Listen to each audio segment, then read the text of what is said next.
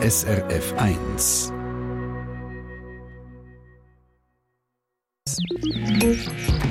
SRF 1 Ratgeber Garten also, das echte Maulbeere hat man also zum Baum vom Jahr 2024 gewählt. Das gibt es als Strauch oder als Baum. Und es ist darum auch ein, ein spannendes Gewächs, weil es Trockenheit sehr gut verträgt. Das ist natürlich wichtig, wenn es im Sommer immer häufig längere, trockene Phasen gibt. Es gibt auch noch andere Gründe, Silvia Meister, warum das, das echte Maulbeere zum Baum des Jahres geworden ist, oder?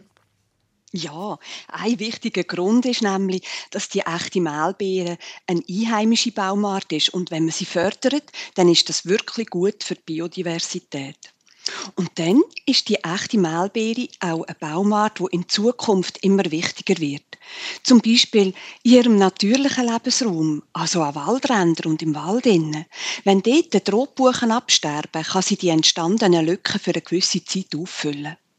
Und sie wird auch immer wichtiger in der Stadt. Die echte Mehlbeere hat sich nämlich bewährt und wird vermehrt als Stadtbaum eingesetzt. Mhm. Also dann ist die echte Mehlbeere ein guter Stadtbaum, aber sie passt auch in kleinere und größere Gärten. Ja, in einem kleineren Garten würde man die echte Mehlbeere als Strauch, also mehrstämmig wachsen. Und weil sie einen Schnitt sehr gut vertreibt, kann man alle zehn Jahre die höchsten Triebboden eben rausschneiden. So verjüngt man gerade den Strauch und es bilden sich wieder neue junge Triebe. Und in einem grösseren Garten würde man die echte Mehlbeere zum Beispiel als jungen Baum pflanzen. Der bildet mit der Zeit eine lockere Krone und wird dann so gut 10 Meter hoch. Ja, der braucht also schon noch recht Platz. Und äh, das bedeutet aber natürlich auch einen guten Lebensraum für verschiedene Tiere. Biodiversität, das wichtiges Stichwort. Welche Tierarten würde man denn durch das Pflanzen von echten Mehlbeeren fördern? Ja, die echte Mehlbeere blüht ja im Mai mit grossen weißen Blütenbüscheln und das lockt verschiedene Arten von Hummeln, auch von Sommervögeln, sogar Schwebfliegen und Käfer, Käfer in Garten. Und sie ist auch ein Nektar- und Pollenspender für die Honigbienen. Und dann Beere, die ab Mitte September rot werden, die sind bei Amseln und Drosseln sehr beliebt. Und wenn sie dann runterfallen, so gegen Winter oder im Winter dann fressen sie auch die Waldmäuse, die ja in den Gärten häufig vorkommen und keine Schäden anrichten. Und dann Blätter. Die sind ja im Austrieb weiß filzig und später im Sommer oben olivgrün. Die sind die Nahrung der Raupen vom Baumweisling. Das ist ein wunderschöner Sommervogel, wo im Mittelland aber leider selten geworden ist. Der Baumweisling, der ist unverkennbar gemustert. Also wenn man ihn mal einmal gesehen hat, dann kennt man ihn. Die Grundfarbe ist nämlich weiß und die Adern auf den Flügeln sind schwarz. Und eben, ich, ich habe es schon gesagt, oder? Mehlbeere, das ist nicht nur der Name, der hat wirklich Beere dran und die sind essbar. Ja, man kann sie essen. Botanisch gesehen sind es zwar keine Beeren, es sind kleine Äpfel. Aber umgangssprachlich, umgangssprachlich sagt man bei den Sorbusarten halt einfach Beere. Sorbus, Sorbus ist nämlich der latinische Name der Gattung. Und zu dieser Gattung gehören auch ganz bekannte andere Gehölze, zum Beispiel das Vogelbeere, das Elsbeere und der Speierling. Und all diese Beere sind essbar. Und die Beere von den echten Mehlbeeren schmecken eben ein bisschen fad und mehlig. Und nach dem ersten Frost, wenn man sie also lang hängen oder wenn man sie zuerst für ein paar Stunden in die Gefrierer reinlegt, dann schmecken sie dann besser.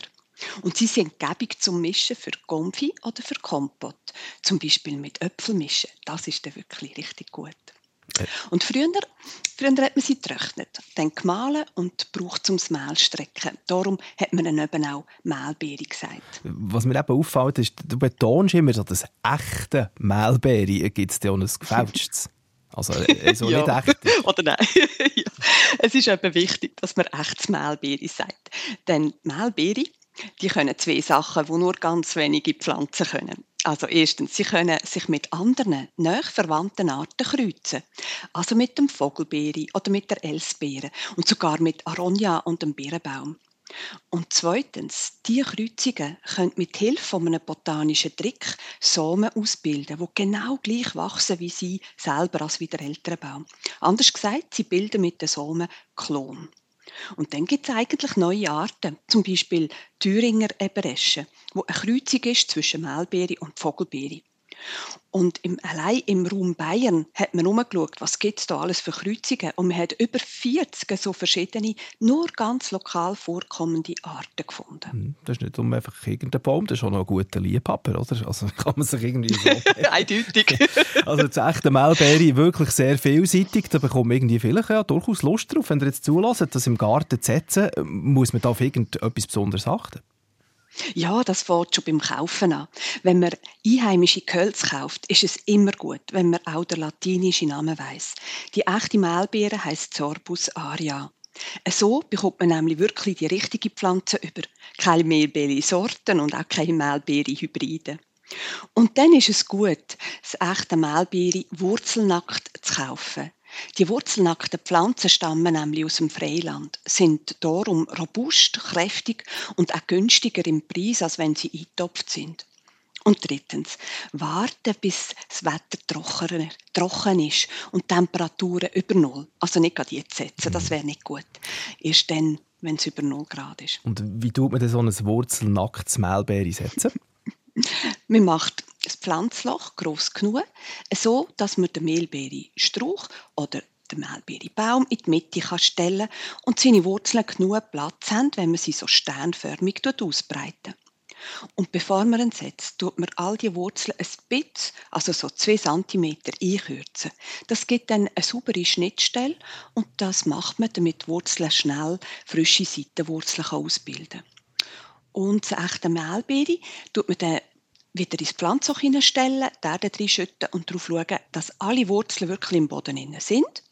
Dann mit den Füßen gut antrampen, gießen und dem Baum einen guten Start wünschen. Definitiv. Und ich wünsche dir weiterhin einen schönen Freitag. Danke schön, Silvia Meister, die uns spannende Tipps hat gegeben rund um einen Baum des Jahres 2024, um das echte Mehlbeere oder eben Sorbus aria, finde ich fast noch der schöne Name. Ähm, weitere Infos, wenn ihr möchtet, holt euch sie auf srf1.ch unter der Rubrik Ratgeber Garten.